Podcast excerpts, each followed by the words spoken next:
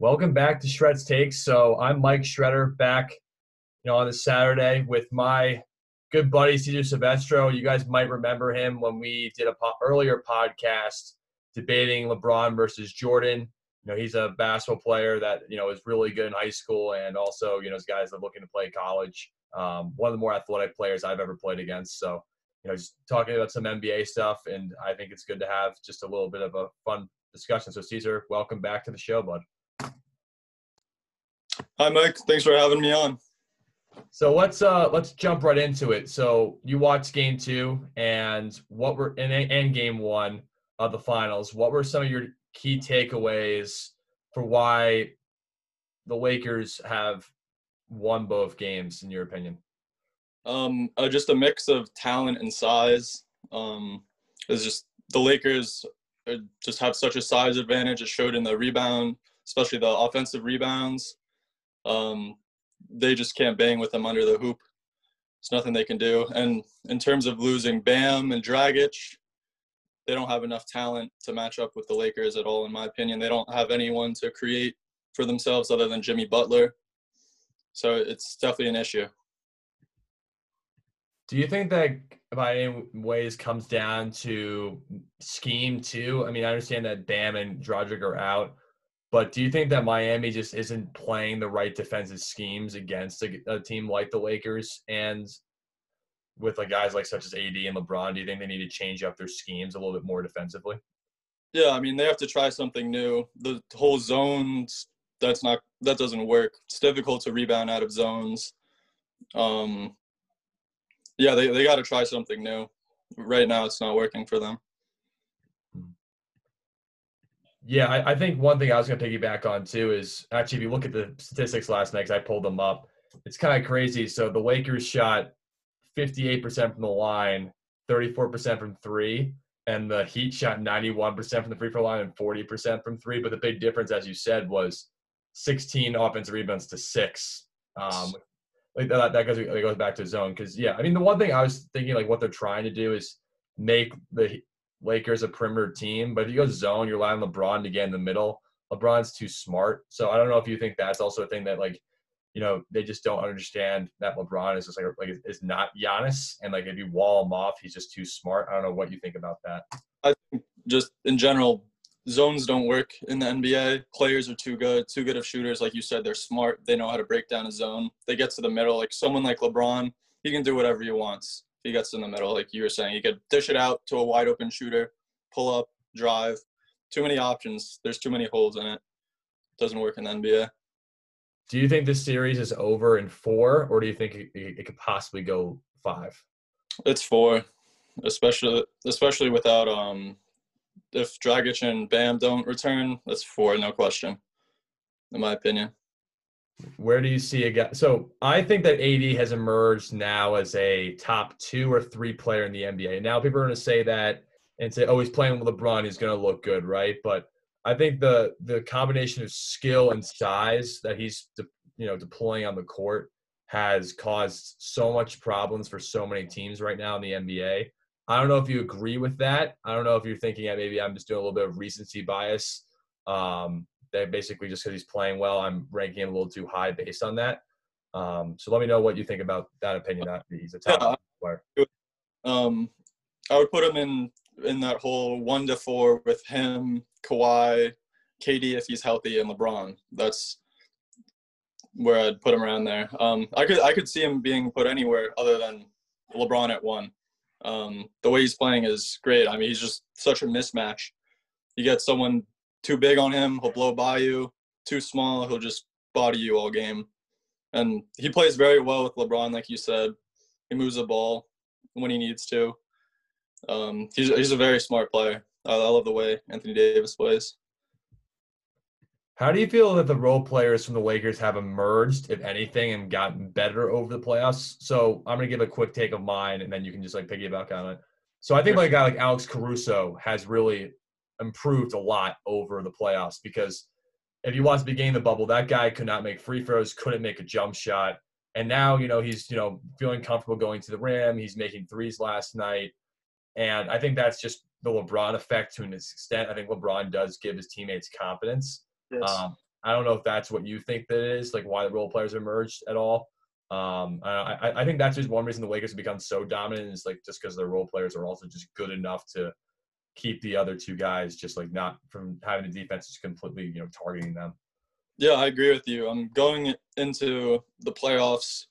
My whole mindset was the Lakers were LeBron, AD, and they had the worst supporting cast out of like any team in the league.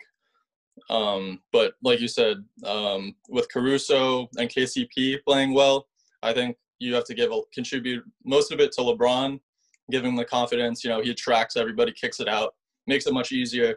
But um, just I think when you're on a winning team and you're rolling, you play better. Your confidence goes up. Um, their chemistry is great. Um, yeah, I think they're they're playing great. Do you how much credit do you give to Frank Vogel for the job he's done? Because for me, I personally, everyone loves Tyronn Lue for winning a championship. I didn't feel like he was as instrumental in that team as like just LeBron telling the guys like how to do what they had to do, right? They had three stars in that Cavs team, you know, and, and I think that was a big reason why. But I think the defensive uh, success you have oh, to yeah. credit to a guy like Frank Vogel because the this is the best defensive team I well the Heat were really good. This is probably the best defensive team I've seen LeBron be on in his career, and I think that's partially Frank Vogel, don't you think? Oh, I agree. I remember um, Vogel when he coached the Pacers. They would always have very tough defensive teams, and that's a difference. Um, like you're saying with Ty Lue, I felt Ty Lue wasn't much of a coach. LeBron was the coach on that team, um, as opposed to now Vogel is the coach, and it shows.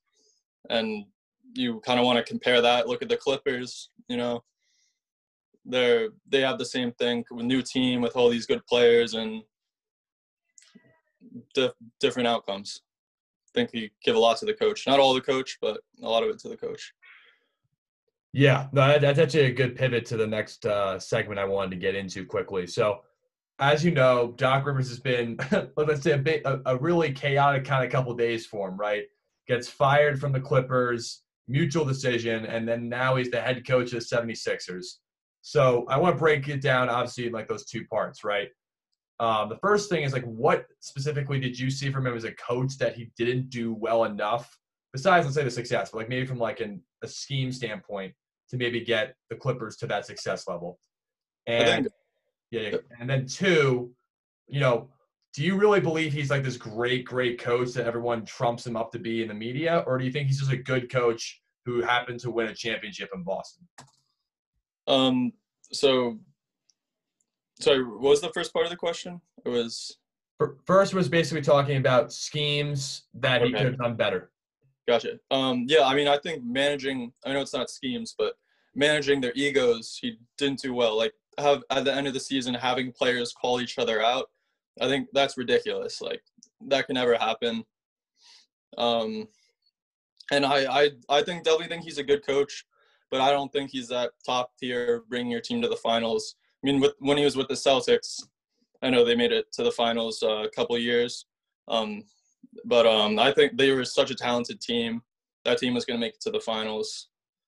You know, doesn't matter who the coach was. Um, and then going over like when he was a coach with the Clippers, they they never got past the semi-conference finals, right? So then they had some talent over there. Um, yeah, he he's a good coach, but he has a great winning percentage but I don't know if he's a guy that's going to win you a championship. Yeah, a point that I was going to bring up is he's with the Clippers in his seven years, he was 27 and 32 in the playoffs. Frank oh, wow. Vogel won more postseason series than Doc Rivers has as the Clippers head coach in one season, um, which is and, I, and look, I I think that's a good pivot to our question. But like the one thing I was going to bring up before I get into the 76ers is like the problem with Doc Rivers, I think, was was that he didn't adjust well to when the Nuggets packed the paint against Kawhi. He didn't really find ways to get Kawhi easier shots. Mm. Um, maybe I was, you know, maybe that's the superstars being stubborn. I mean, sometimes we've seen a case of that in the past, but even with like, I mean, he's blown two, three, one leads with the Clippers. Uh, I, I, think that's you know a little unacceptable as a coach. You can't blow two, three, one leads um, with the talent they've had. So um, I think that's it there. I don't know if you if, if that's what you saw too, just like the fact that like you know you can't can't blow those three one leads. That is the reason like he just got kicked out too. Yeah, that's you can't you can't be doing that, especially when your team is so much more talented than the opposition. That can never happen. I, I, yeah, I agree. I, I'd put that a lot on the coach. How do you feel? So, I was listening to you know some guys on ESPN yesterday. They think the Doc Rivers to Philly hire is going to like maximize Joel Embiid's potential, maximize Ben Simmons' potential by actually teaching him how to shoot. And you know, I found saw a funny quote on social media that they're saying if Doc Rivers was a shooting coach, DeAndre Jordan would have been able to shoot free throws. Um, but my uh, all jokes aside, I think he's he, he is a good hire for them. I think he's better than D'Antoni. Um, I'm not a D'Antoni fan. No, but the, the thing I don't know if you agree with this at all, but this is the thing I take away from it is that I'm not sure how much he can motivate a guy like Embiid. I think Embiid's pretty uncoachable, like uncoachable. I think Simmons, on the other hand, he can get the max maximum amount of talent out of Simmons. I think Simmons is very coachable. Um, but I think that Embiid, like he, Embiid's always like out of shape for some reason. And you know, I mean, maybe with Doc Rivers, he'll respect him and he'll get in shape. But um, you know, because Embiid shouldn't be shooting, you know, seven threes a game. Embiid should be inside dominating. Um, so I don't know how you feel about the Doc Rivers uh, hire uh, for the 76ers, and that can actually get them to a championship with, you know, Tobias Harris, Ben Simmons, and uh, Joel Embiid is kind of that anchor three for him. Um, I, I feel that he was the best option available. I'm like I said before, I'm not a D'Antoni fan. He's too offensive orient, offensive oriented. I thought the Rockets' whole small ball is big gimmick. Never gonna win with that. Um, and then this the team that they have now, I don't I don't think they're a championship caliber. I mean, comparing those three versus some of the Western um, teams like the Lakers, Clippers, and even the Nuggets, I just I can't see in terms of talent. I don't think they're there to beat them. I could I could see them if they click, maybe winning the East. That that's a possibility. Um, I, I still don't have them at the number one spot for the East, um, but I, I they're they're in the contention. If maybe they'll click, who knows? Might happen. Do you think the bubble is a good reflection of how teams are going to play next season too? Because like my take on it is that it helps younger teams because you don't have all these fans yelling at you, and sometimes for a younger player that's tough to play through and that's why I think I think Jamal Murray's gonna have a great year next year. I think this is a good year for him. But mm-hmm. I think for even just like a team such as you know um, the Celtics or the Heats, right? I think that really helped them. Maybe in that sense, I don't know if you agree with that, but that was something I noticed, and I think that's something that the 76ers might have to their advantage next year is their crowd and their home court. So pity on those points. That was a lot of them, but you're give me your yeah. Um, yeah, it's definitely a different game playing in front of players versus not. And I could see how for a young player, having not having all the chattering fans at you, at you could definitely help. And but it might not next year. It won't help because then they're gonna have all the fans. Maybe not next year, but whenever the fans come back, um, yeah, it'll definitely be different. It is a different um, situation. Some players act different, but I think when it comes down to it, if you're if you're a really good player you can block that out. Um, so I don't, I don't, I don't think it'll affect people too much. Um, for maybe there will be a few select players that it might affect, but overall, I don't, I don't think it's gonna. We'll, we'll see a big difference in how teams perform or individual players based on that. Got you. Um, so again, like my, my take, I just want to shift it, you know, shift that to the Eastern Conference a little bit for next year, right? So, mm-hmm. you know, you have Miami coming back, and they they're not going to lose really anyone, right? And this is a team that made the NBA Finals. You have the Boston coming back, and they looked really good. You have Toronto. You know, you have Brooklyn with KD and Kyrie. You know, assuming that KD is at least like worst case, you know, 85% of what he was, right? And you have the 76ers. In my opinion, if I had to say which team I think is going to come out of the East, um, people were to say Brooklyn. I'm a little bit skeptical because it's going to all hinge on how good KD is coming back, right? My thing is like I, I would be fine to say Miami again because I think Miami's a tough team, right? I think they their system works. I think that they have, you know, the pieces to do it again because they're a team. Um, and I think from a, a talent standpoint, Brooklyn should clearly do it. But again, it's all going to hinge on KD's health and if Kyrie actually like will be willing to share the ball with KD. I don't know if you feel the same way about that. Uh, yeah. So I think um, when I think Kyrie will definitely share with KD. Just when you have someone that good and playing, you kind of play differently when you're playing against um, playing with people that good. And um, just the whole fact that I'm sure with choosing the team together, they spoke about it. You know, they must be great friends um, to decide to play on the same team. I think that Kyrie will pass to KD. I, I don't think there'll be a problem there. But um, I do have to say, I think Miami most likely will win the East next year, just because it's it's difficult um, for a team to just add in a player like KD and win. Like I think they'll they'll win games, but I don't know if they'll make it to the finals because of that. This chemistry, things like that. It's it's difficult to do. And I know those Nets players, other than Kyrie and KD, they've been playing together for, for a couple seasons. They've got the squad going, so it might be difficult. Um, that's why I, I think Miami is going to win. I think Miami has potential to be even better next year. The team's going to be the same, but they have young players that, like Bam. I think Tyler Herro is going to come out with a really good season next year. I think they'll have more potential.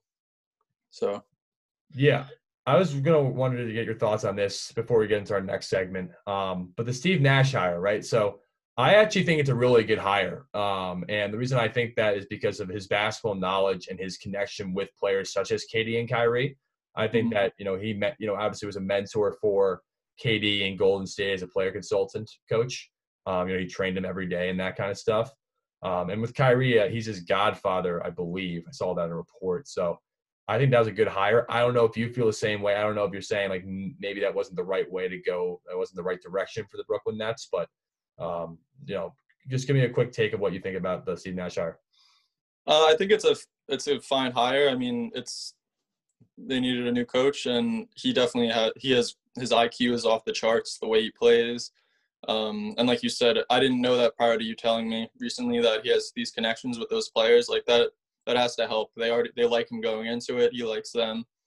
Just having that chemistry before they even start, I think that helps a lot. Um, I think he can be a good coach.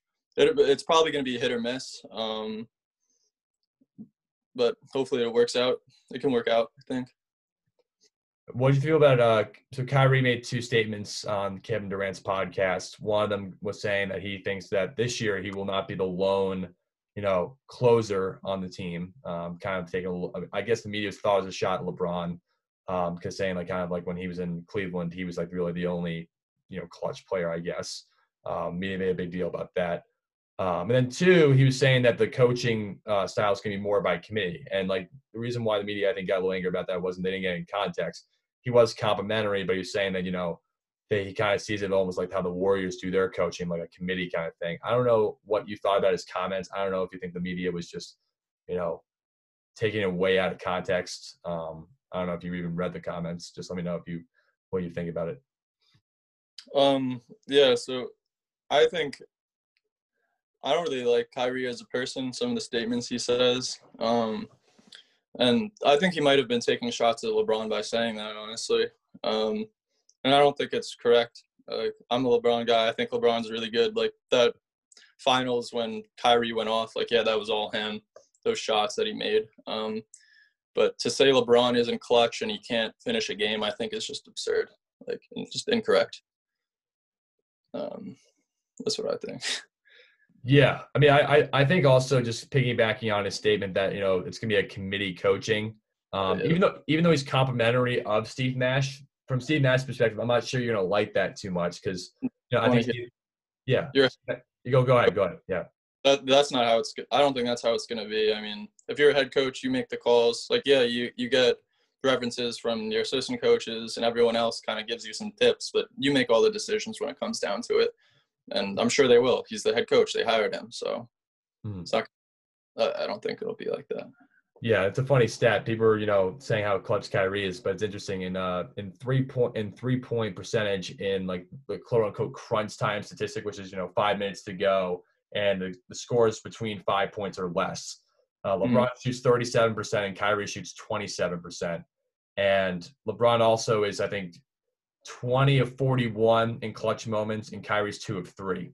Um, 21, that's a great percentage. That has that's Yeah, yeah, yeah. And, and, so, you know, I, I think look, Kyrie's a great player, and you know, I think he's going to have a great season. But I, I, I just think that was a, if, if, if I think it was a little shot LeBron too. I just don't think that was really necessary.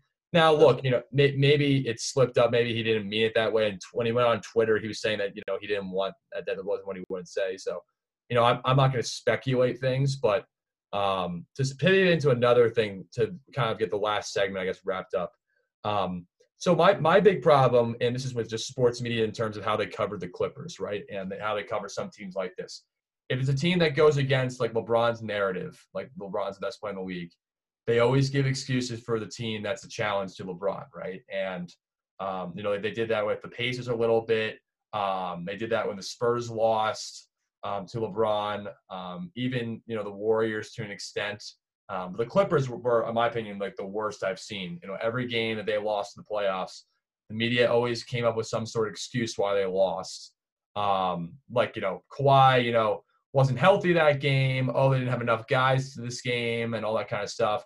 And if LeBron lost a game, they'd be like, "Oh, LeBron just isn't good." And um, I don't know how if you think that's an accurate uh, portrayal of how they covered the Clippers. Uh, I would definitely agree with that. I think a big reason that they uh, kept making excuses is because going into the season, early in the season, everyone was saying Clippers all the way. Like, I felt that was the case. Um, most people thought Clippers over Lakers, and then when the season goes on and they're incorrect, they're going to make excuses to try to make themselves sound sound right. That's what I think it is. And um, just people always try to bring down LeBron because they're mad how good he is. Yeah. I think it was also funny how people were just already trying to crown Kawhi after one playoff series the best player in the NBA. Um, I've talked to you about this before in the past, but look, Kawhi's a great player, and like, and, you know, I, I, don't think people should be like, you know, dismissing him as one of the top players in the NBA just from like one bad playoff series. You know, he has proven to be a really good player, and then the playoffs before, obviously winning Finals MVP in 2019. But the thing I have to say is like, you know, in terms of leadership, in terms of getting your players better, and in terms of just win like proven winning over a long period of time, you know, LeBron's been one of the best at that, right? So um it's not just like again, like when I'm making the same, it's not just about LeBron either. Like, you know, you see like you know, guys just go after when when Damian Lillard has one bad game in the playoffs, you see, you know, guys going after him for that because they're like, oh, you know, Dame time, if he's clutch, you know, why isn't he performing against the Lakers? And they're not taking context of how the game works, like how the system, like the schemes are working against him. You know, the man was getting double teamed most of the time on, tra- on trapped on ball screens, and you know, picked up at you know from full court. I mean, you're not going to score 40 points a game against the Laker defense. Just that's that's not going to happen. Um, I don't know if you think that's kind of the thing too. Is that with with at least basketball media, you don't really hear them describe how the how the defenses worked and how the offense tried to you know combat that. They more just say like this player's not good, that player is just not good. Like a lot of generalities. I don't know if you agree with that. Yeah, I would, I would definitely agree with that they don't like to look deep into things. It's just Damian Lillard's a 40 point per game score. That's just how. No, absolutely. And I, I think also just like one thing I wanted to bring up too is just um I, I think that what people don't realize about today's generation too is how skilled everyone has got um over the time you know they've they've just progressed their game right so like you know like, like, i think today with all the training all the nutrition you know the access just to like you know all this stuff, right? The fact that there's so much more shooting today than there has been in the past. The players are definitely, in my opinion, more skilled today. Um, and I think that's just primarily because now you have to be able to shoot, you have to be able to handle the ball at any position, um, which is why a guy like Bam Adebayo is so effective because he can pass, he can dribble, he can hit mid-range shots. Um, I don't know if you think that's like, like, do you think that's like, like like a good thing for the league? Do you think like this expansion of three point shooting is something that's like really good for the league, or do you think it's like you know eh, eh, there's also a, a big downfall to that that needs to be addressed? Um, I think it's it's overall it's good for the game. Um, leaves more room for players to drive to the hoop, having quick players to drive, you know, do things on their own and pass it out. Um, that speeds up the games. I, I think it's I think players are better now than they were 10 years, no question. Um, I do have to say, I feel maybe um, they stress shooting a little bit too much for bigs. Um, I do. I still believe you should get your post game and your toughness under the hoop, rebounding first before you start learning that other stuff. But um, I think it's it's good for the game overall, um, for sure. You're if you can shoot threes and bang, you're a better player than someone who could just bang, most likely. So I think it's good for the game. Yeah, no, I agree. Um, I think just the one thing I wanted to wrap up with too is um, this is a, like a little topic I was just thinking about in the middle of the podcast. But do you think Division One basketball is going to happen? Um, do you think that? Because I, I, know like probably Division Three sports is going to be like tough for it to happen, but with the money involved, with you know like, like for example, let's just take example like Duke basketball. Do you think like that will actually happen this year because like they need the money, or do you think it's just like they're just gonna be like, nah, not gonna happen? I think I think it'll happen. I mean, you see college football playing right now. I don't see why, unless something happens where all the player get players get COVID or something like that. I don't see why there wouldn't be a season. That's my thought. Yeah. And uh, you know, tell the viewers how you uh, you, you got so bouncy, man. Tell them how you uh, you know have such a high vertical. Uh, it just helps when my mom was a high jumper and my dad played basketball, and that's about it. It's, a lot of it's just natural. and do some squats. That'll help a little bit too.